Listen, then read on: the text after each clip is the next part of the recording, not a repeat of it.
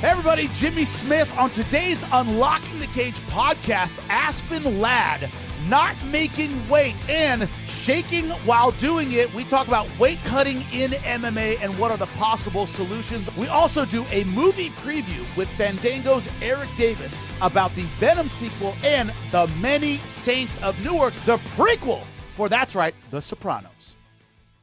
For those who are unaware, Aspen Ladd, again, big issues making weight. Remember, she had this problem against Germaine de Randamie.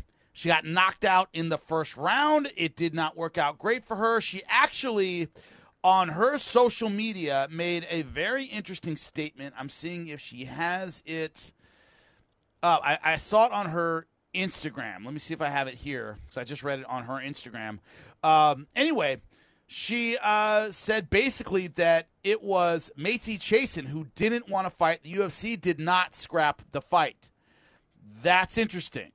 Let's see if that's true. Now I'm looking at her Instagram right now. La, la, she had posted something. I believe it's on her story. Uh, no, it's not on her Instagram. All right, okay, here we go. Uh, fight is off again. All my fault. Straight up. Started my period two days back and made this cut absolutely miserable. Did the best I could. I hit 137. The scale situation was a mess because the last thing I wanted was to bleed in front of the media. The fight wasn't pulled. My opponent then decided she would rather not go through with it, as is her right. I'm going to get slammed regardless, so let it begin. What do you think about that? That we thought everything we read, and I'm looking at, for example, um, uh, TMZ, their headline is you uh, la, la, la, Aspen Ladd blames miserable weight cut on period fight off. But the the the headline you click on says UFC cuts fight. Um, I'm trying to see if there's any evidence that the UFC or it was asked or it was her opponent that that that pulled out. Yeah, everything says UFC cancels bout after Aspen Ladd. Now this is uh, Yahoo Sports. UFC cancels bout after Aspen Ladd repeats history with scary weigh-in.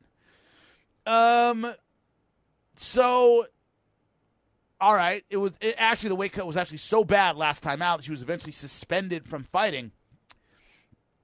So, uh, I don't know if we're gonna find out if the UFC did it or if her opponent chose. Either way, it's the way it goes. Um, either way, it's the way it goes. But but here's the deal. Um, she's done this before, obviously against Germaine de Randamie. So the whole yeah it was just bad this one time because of my period and all this stuff. I'm not saying that wasn't a factor. I'm not saying that wasn't an issue that that didn't have something to do with it but you also had this happen the last time you, you tried to make weight. It was terrible then too. So the whole hey i was on my period and it just hit at the wrong time. Uh, did she say that last time?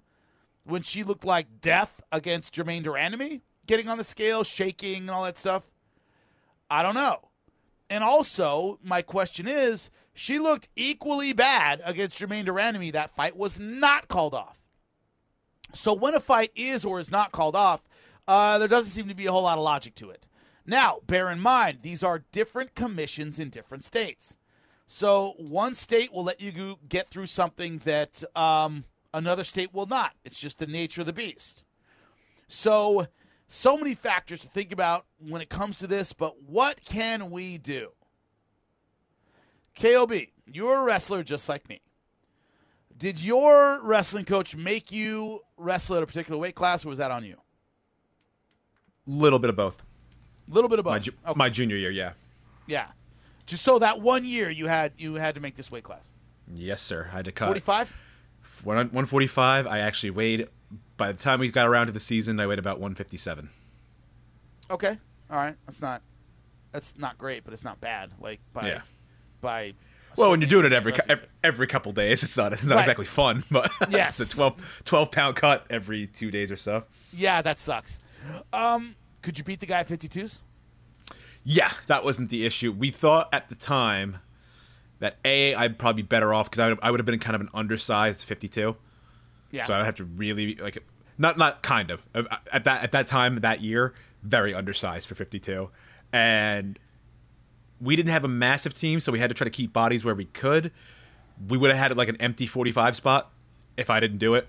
And I also thought it was going to be going to be the better place for me. It ended up being the toughest division in the state that year. I faced many. I, mean, I faced many, many a big time state wrestler in that season. A lot of beatings I took that season on top of cutting weight. But uh, so yeah, it was a bit of a combo decision. I thought I'd be better off there. My coach thought I'd be better off there, and we had a chance to com- to field a more full team if I was there. Right. So the question here, and it seems like everybody always puts it on UFC or, you know, they should do something and this stuff. Um, when you say they, by the way, you mean the UFC. Nobody else is going to intervene on behalf of these fighters. Commissions aren't really going to do it, they don't have the resources. I don't know how, and I mean this sincerely. I don't know how anyone outside of a fighter and their camp could ever really make this decision. The only thing I can think of is once there is one issue like this, if you miss weight one time, or if you miss weight over a certain number of pounds one time, you can't go back to that weight class. That's the only solution I can think of. Is like, for example, against Germaine de Randamie, when she looked terrible, they said, okay, you look terrible. You can't come down here again. Not possible. Or you miss weight. Correia on this card, miss weight by two and a half pounds. The UFC says, all right, you can't come down here anymore. Once you don't make it, X number of times, or by X number of pounds, you are never allowed to go back to that weight class. Here's the issue, folks. If there's a standout marquee fighter in a particular weight class, and you make this rule, and it's unbreakable, you might cost you some big time matches. What if, and this is obviously what if, what if, um, you know, Kamaru Usman misses weight at 170 pounds for a title fight? and your rule is once you miss it, you can't go back down. You're forcing him to go up to 185, where I believe, honestly, Kamaru Usman simply isn't a top five guy. A lot of his gifts rely on him being the stronger guy, being the better wrestler, and all this stuff doesn't work at 185. So, will the UFC make a hard and fast rule that might, in the long run, cost them some big fights? based on previous experience? No. Based on previous experience, the UFC will never make a rule that might then bite them in the ass. They don't rein in fighters who get arrested. They're definitely not going to rein in fighters who don't make weight. Uh, KOB, what do you think of that? A, that idea that all right, you don't make weight by X number of pounds, or you know, if you don't make weight X number of times, you you're banned. You can't go back to that weight class. What do you think of that as a rule? Before we get into anything else, it's the only like solution that, that the that yeah, it's, it's only solution. It, we've heard Dana say similar things to that. Like they usually have to happen like maybe three times, and it has to be consistent. Like you missed weight three of your last five, and then Dana White will. Uh, and on that last one, Dana White will be like, you know, yeah, we got to talk about moving him up. Like we're not going to do. We got to talk about, but it's yeah. not a rule. It's not a rule, but yes. Dana will Dana will strongly imply that the only way you're going to see this person again is at this weight class. So, to me, like I agree with what you're saying. I don't think the UFC is going to do anything that might cost them fights. I think the last time they tried that and did something instituted a rule was USADA, bringing them in with fighters that might pop positive and ruin fights down the stretch. But at the same time, I felt like that was more of the UFC trying to show, you know, we're we're on top of this. We're gonna be we're the UFC. Like we're gonna have the strictest anti-doping thing. I almost felt like that was more of a glorified, like look what we're doing here at the UFC. PR, yeah, yeah, it's a good yeah. PR move. Yeah, weight cutting can always, no matter what, be placed on the fighter. Like that's just the way it, it like that UFC doesn't have to worry about it. It really doesn't. It's like, oh, you know what? Every other fighter makes weight. How many fighters do we weigh? Uh, you know, every single yeah. year. How many people make weight? They can easily throw that one on the fighter, and that's no big deal. And uh, to a large part, it's true. But we do see like, like what we got to see in the Nicco Montaño documentary when Nicco's doing her weight cut with UFC personnel, you know, from the PI, and they're in charge of it. And their even assessment is, you know, it's probably better if we have her fight in October, then September, and they're like, nope, we need it September. Like there are certain things that the UFC can control on that, but they don't because they want their fights. Right. So like like you said, like they're not going to risk, you know, like oh yep, you're not fighting for us or you're doing this if it's going to cost them fights down the stretch. I don't think it's just such a crazy issue that I don't think that we're there's there's never going to be one thing that solves it all. Like oh yeah, we got it cured. I, I don't know and how much the UFC can really do about it. Right, and and and it's similar when you talk about fighter unions and all that stuff. Oh, fighters need to. Are you willing to sit through a strike season as a fan? Because we, we endured them in every other sport that had a union. Every sport that had a union, every single one, we've had strike years. every single one. Oh, you know, fighters should get paid more. They should have a union. They should have this. They should have that. Are you willing to sit through it? Are you willing to sit through an entire year of not having fights, whatever it is, right? They don't have seasons, but you get what I'm saying. Because their contract demands weren't met, et cetera, et cetera, et cetera. Are you willing to do that? No. Okay, well then, and there's a downside to all these solutions. That's what I mean about this whole they shouldn't allow this or that. The only solution I can realistically think of is some kind of hard and fast rule of you miss weight twice, you can never go back to that weight class. Not a shouldn't or no, you can't. You aren't allowed to go back to that weight class.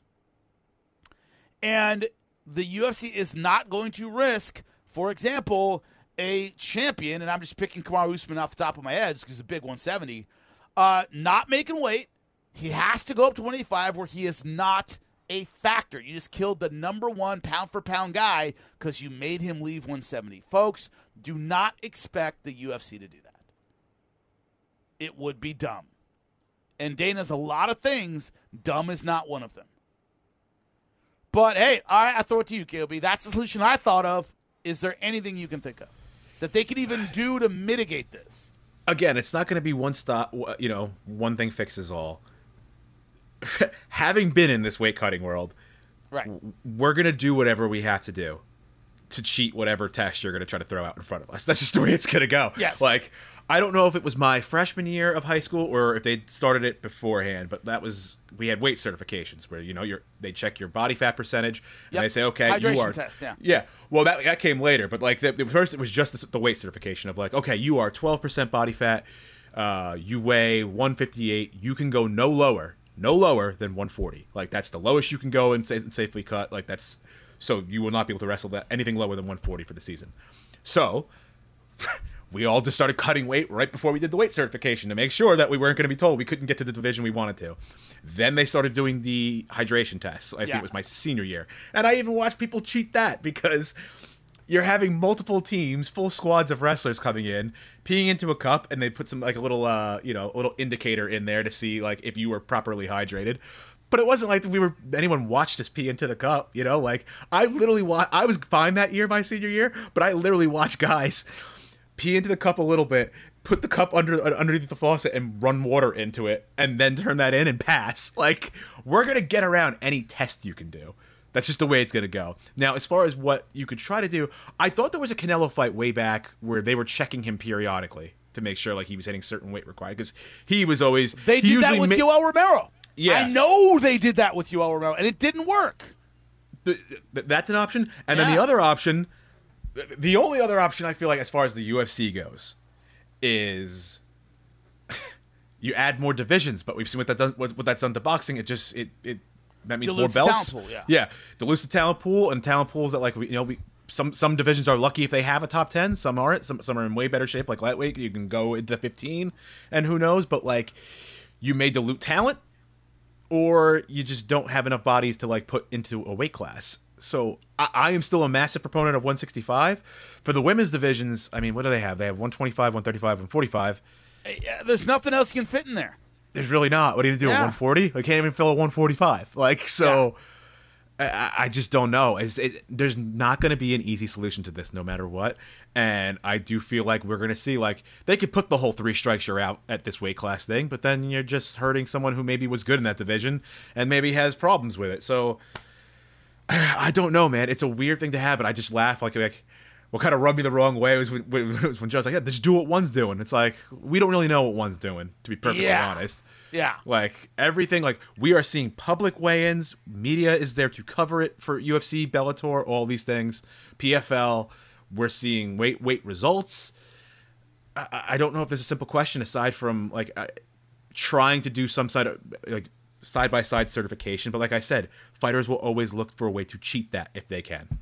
That's I just the way it goes. I remember one time weighing in, and it was the school visited us. I forget which school it was, and you know I went to Long Beach Poly High School, and they visited us, and I stepped on the scale and I made it. I was 145 or two. I made it, and then whoever I was wrestling stepped on, and they were heavy, and they're like, and and the coach of their school was like, yeah, he made it at our at our, you know, we weighed him three times on three different scales at our place, and he made it. And our coach goes, I just, you know, zeroed out this scale. And I, I in my head, I was like, no, you didn't. I was standing right here. You didn't. You haven't checked this thing in like two years, right? But it's the one we weigh in on, right? So we all made it because that's the scale we weigh in on. But you haven't checked this thing since I was a freshman, right? It's hilarious. So I've I've seen everything you're talking about when it comes to, to, to weight cutting. So I don't know. We'll see. Until then, people are just going to keep missing. That's the way it goes. Busted Open is your daily home for all things pro wrestling. Join Dave LaGreca, WWE Hall of Famers Bully Ray and Mark Henry, and hardcore wrestling legend Tommy Dreamer. Dave LaGreca here from WWE to AEW, Impact, New Japan, Ring of Honor, and more. We talk it all. Whether you grew up watching Ric Flair or Stone Cold Steve Austin, Busted Open is your place for pro wrestling. Busted Open, Mondays through Saturdays at 9 a.m. East on Fight Nation, Sirius XM Channel 156. What's up, folks? Welcome back to Unlocking the Cage. It's been, an, it's been a packed first hour. Start off hour number two. We're going to have some fun chasing gears a little bit. Eric Davis from Fandango joins us now to do some movie talk. How you doing, Eric? I'm doing great. Thanks for having me. No problem at all, my man. So, in a very general way, before we talk about specific movies coming up that I think fit this category very, very well, is the movie industry getting on back with some comfort food. What I mean by that is stories we know comparatively well, uh, characters we understand comparatively well, that we know will be bankable. Is that a formula that studios are looking at now to sort of get back on track post COVID? Yeah, I mean, right now we're looking at like one of the biggest Octobers we've ever had. You know, I I remember uh, Memorial Day talking about the summer movie season. I was like, actually, it's going to be kind of like an endless summer this year because so many movies were like postponed and pushed back that we wind up like in October where we have just a gluttony of content coming. And you know both on the big screen and the small screen some of these movies are day and date. They're available streaming uh, like the many saints of newark. That sopranos prequel that's out this week. That's also on hbo max. So i definitely think hollywood is starting to turn that corner you look at the success of that that last marvel movie shang-chi um, did very very well broke a lot of records uh, especially labor day records and so I, I think that there is a comfort level that's beginning to return in terms of like the box office. Um, and I think October is going to really help kind of give us a picture, at least paint a picture for the next few months in terms of, uh, you know, are people interested? What are they interested in seeing? Uh, the Bond movie, I think, will be a big one, especially globally. How how secure is the global uh, box office, the marketplace? Uh, but I, I do think that we're getting to uh, a much better place and maybe the best place that we've been in since, uh, God, February 2020. How are we doing in terms of that split between? It seems like a big debate. I've, I've seen movies come out, and I, I think it was Venom that said in theaters only. They made a big deal about we're not streaming this. Others they make a big deal about hey, available on all platforms. Check it out everywhere. Come Friday. What has been kind of the the the dry run of this? These first movies that are available on all platforms versus ones that are selectively theaters. What's been the return on those?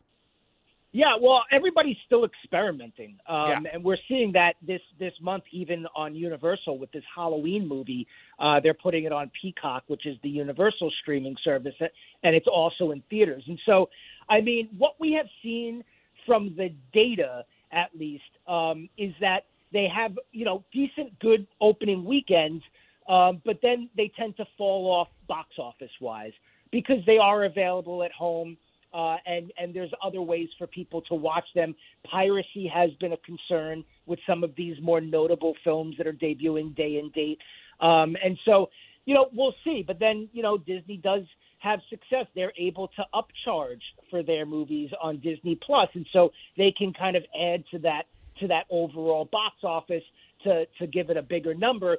But I am of the opinion personally that it, it it still makes sense to take these bigger movies and give them that exclusive theatrical release because that is where you're going to not just have the most success financially, uh, especially if it's a film that appeals to an international uh, audience as well. You know, but it also I think that there's something to be said about a movie that you can only see in theaters and and how and, and what it does for the culture of the moment and and sort of how we kind of regard it um, in, in in history. You know, I think all of the biggest movies that have been such big parts of our lives that have gone on to be classics that we talk about that we quote all the time. Uh, these are all movies that had exclusive theatrical debuts, and and while you may wind up watching a movie 17 times on TV and only once in the theater. It was really that original theatrical experience that sort of embedded it, um, in, you know, inside your heart and your soul. And so I do think that, you know, for these movies to, to, to continue to be events, to continue to be big cultural moments, uh, they that exclusive theatrical uh, window is, is paramount, in my opinion. Uh, Eric, you, you're reminding me of a Bellator story that I got to tell. There was a guy that used to be at the weigh-ins, and he worked with Bellator on, in the commission side. And he sit there, and he had like this really nice suit. He was this Italian guy, and he kind of looked like a gangster sitting there, right? And I never knew what he did for a living. And one day, I'm just walking past him. I was like, you know, what do you do? Like I always see you sitting there like a mobster or something, sitting there. And he goes, and he goes, says something about. He goes, yeah, well, you know, I'm just sitting there. I like, yeah, why don't you get your shine box? And we went 100% the first time I ever met him into that entire scene from Goodfellas to the point where somebody else, one of the guys, like one of our directors, jumped and goes, Ah, you insulted him a little. You, no, no, we're having kissing and hugging like a jerk. Like it bonds people together having those quotes in those movies. And it's really true that so many are because they've been seen in the theater, man. And I just wonder if this generation, one of my producers, Ariel, is listening right now. She's we have t shirts older than her. But do you think this generation sees it the same way we do? Um, you know, I think that part of the generation will. You know, I think it's it's up to those kids. You know, every generation are going to have kids that fall in love with cinema, that want to go to film school, that want to be film critics, that want to be filmmakers, and and they're going to dig into that history and do that research and and and sort of grow their passion and their love. And then it's up to them to sort of turn to the rest of their generation and say, this is still important to us. That we have to keep this around. Uh, it's I talk to my my kids. I have a 12 year old daughter who, uh, when I mention a film to her, the first thing that comes out of her mouth is, "Is it on Netflix?" And I'm like, "Well, not yeah. not every film that's created is on Netflix." Um, and so, you know, I do think that there's there it, it can be important um, but I think it's going to be up to other people from that generation who who it's been passed down to them, and they see the importance of it uh, to keep to keep it going, to keep that flame alive. Um, but I, I do think it's going to be uh, a little bit more difficult to champion, you know, certain experiences to a generation that is so used to watching everything you know, on their phone. Like my daughter won't even watch a movie on on her TV. She sits there and watches it on her phone, and it drives me nuts. Um, but that's what they're just accustomed to, and and and that's okay. That's fine. Um, but you know, in in 10, 15 years, uh, when they are now adults, now in the marketplace, they are now consumers. You know, how is that? How is that that that childhood going to manifest itself as adults? Will going to the movies be important? Going out to the theater, going to sports events, and all of that. So we'll have to see. But I do think it's going to be it's good. The onus is on the generation uh, to to keep these things imp- uh, being important and meaningful. All right, so I'm speaking to Eric Davis from Fandango. I want you to walk me through a couple movies that are in that category of comfort food, right? We have a Marvel franchise in Venom, which Marvel seems to be the go to. We need a big movie. Uh, let's go through the comic books and find one. Venom, the sequel there with Carnage, who's a obviously a, Marvel character that anybody who read the comic books, me, I'm a dork, uh, knows. I, I, know Carnage. There's that, and then we have the Many Saints of Newark, which is a prequel to Sopranos. Which, once again, we know the characters. We love Tony Soprano. Tell me about these two movies and how you think they're going to do. Well, the great, the best thing about Venom, in my opinion, is it's like 90 minutes. You know, it's so movies these days are so long. Uh, 90 minutes, you're you're in, you're out. Uh, it kind of reminds me of like a 90s comic book movie where, look, you're not going to get a lot of development from the villain. You're not going to get an hour's worth of, of scenery chewing backstory on Carnage. Uh, you know, it's the Tom Hardy show. I think Tom Hardy is fantastic in this dual role that he plays of Eddie Brock and its symbiote Venom. It's it's very much like a buddy kind of odd couple sort of movie where you know they're together, they hate each other, they think they want to be apart, but they actually do need each other, and so it's really amusing in that way. Uh, but I would not expect to go into Venom uh, to get sort of the emotional depth that maybe maybe you got from the Shang Chi movie, which came out in September, uh, which was a, a bit meatier in terms of its emotion and its character development. Uh, but Venom is just a, a straight trip. It's a ride for 90 minutes. And if you like the first one, uh, I think you'll like this one.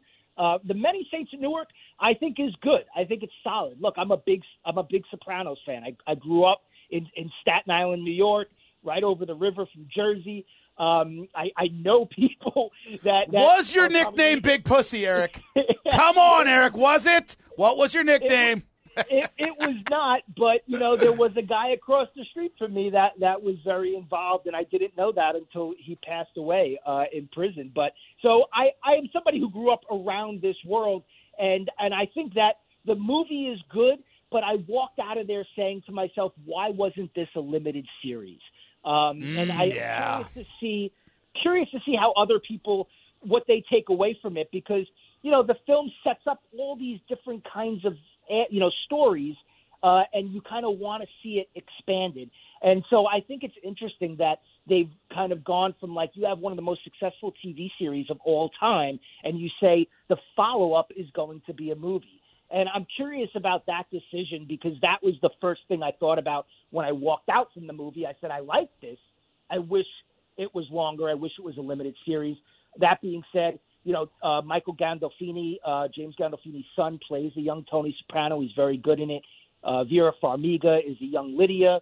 Uh, if you're a Sopranos fan, you get to see young Paulie, young Big Pussy, young Silvio, uh, young Junior, and and for me as a fan, that was the fun part of the movie is sort of watching and seeing how they came together uh, as a crew. Uh, David Chase, the creator, wants to do more movies. If he's listening to this, I would say, sir, uh, let this thing, let's do a limited series the next time because there's a lot of interesting ideas in here that I think could have used a little bit more uh, room to develop. The difficulty, I'm talking to Eric Davis from Fandango, a fellow movie junkie like myself. The, the problem I see with a lot of prequels, and Star Wars is probably the worst offender here, is there's a, a almost a compulsion to fit everything from the first movie into the prequel. Like every stupid character that you're like, oh God, you know, these people didn't know everybody 20 years earlier. Did did the many saints of Newark have that forced feeling, or was it done naturally? Where God, gee, he happens to know everyone he he knows in the series 20 years earlier. Did it feel forced, or was it natural enough? Because I find that with prequels, yeah. they do that all the time, man. Yeah, they do do it. You know, and yeah. if there's like a famous, like like I think of like the Solo movie, right? And I'm like, there's like the famous, you know, how did why do we have to know how Han Solo got his name? You know, like they, these prequels will come along and try to tie up every single yes. loose end, and you're like, I don't need to have the answer to that question. Right. Um, but this one, I think it does a good job. You know, a lot of the characters in it are members of the Soprano or the Moltisanti family. You know, we do know that those families were very close uh, from when they were very at a very young age. And you know, the main characters in this are, uh, if you are a fan, Christopher Moltisanti, you remember from the uh, series, his yep. father and his grandfather are big parts of this film. And then you have the Sopranos and and their families. So a lot of it is just these families that have known each other for decades, um, and and they're sort of coming together really for the first time. Uh, and so it does make sense to see you know, your young Silvio and Paulie because they, you know, these were they were young guys just coming up at that time. Uh, so a lot of it does uh, does make sense. Um, I just would have liked to see a little bit more space given because the first half of the movie feels like it's it's the Moltisanti story. Second half of the movie feels like it's the Sopranos story. I feel like with a limited series, you can really let both of those stories shine. Uh, it being October 1st, I'm talking to Eric Davis from Fandango about this. Um, one thing I gotta know, man, I've been watching because October 1st, I'm starting to watch horror movies pretty much every night. Horror movies are where I'm going. I've always been a fan. Anything good on your radar coming up before Halloween? Well, I mean, we have Halloween Kills is uh, is I'm a big fan of that first Halloween that they did, kind of like that sequel to to the original a couple of years ago. David Gordon Green. This is part of a trilogy. So that Halloween Kills movie is coming out. I'm excited about that. Uh, Edgar Wright has a film coming out towards the end of the month called Last Night in Soho that has some sort of Italian horror influences. Um, and he's always a really great filmmaker in that genre sense. And so I'm I'm looking forward uh, to that one too. Uh, there's a family movie out this weekend, The Addams Family too. So if you're like, I can't show my kids the real gory stuff, you have uh, that option. That's actually both in theaters and at home as well. Uh, so there's a mix of things in terms of new content uh, that's coming. There's an Antlers movie uh, Guillermo del Toro produced that's coming out uh, right around Halloween as well. So so there's all that stuff, and then of course you have those classics. Like my kids are begging me to show them the original Halloween uh, this year, and I'm like, I I don't know if you're ready for it yet, but I grew up so. on that, and I turned out fine. I turned out great, Eric. My parents had no sense of when I could watch or could not watch a movie, and I turned out great. Yeah, no, I it's these days I feel like when when when these kids just have access to like Netflix and there's just everything on there. Like my 12-year-old is watching this new thing Squid Game on Netflix, obsessed, and it's violent and there's sex in it.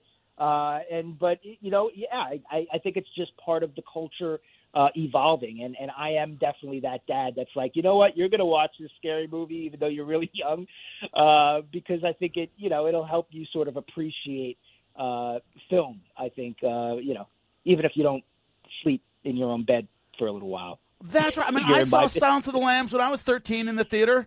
Right? Right? Yeah. Greatness. Yeah. Oh, those 80s movies. Yeah, I grew oh. up, you know, kind of late 80s, early 90s. And yeah, my parents showed me everything. It was easy back then, Eric. I appreciate your time, buddy. I'm going to check these movies out. Uh, Venom 2 coming out. Also, we have The Many Saints of Newark. Eric Davis from Fandango. Thank you so much for joining us, buddy. Thanks so much, man. Take care. Have a good weekend. Unlocking the Cage with Jimmy Smith is part of the SiriusXM Podcast Network. The executive producer is Michael Russo. The associate producer is Kelly Murphy. Sound design by Nuri Balin. Andy King is director of sports podcasting for SiriusXM. Special thanks to SiriusXM's senior vice president of sports programming and podcasting, Steve Cohen, and SiriusXM Fight Nation program director, Marissa Rivas.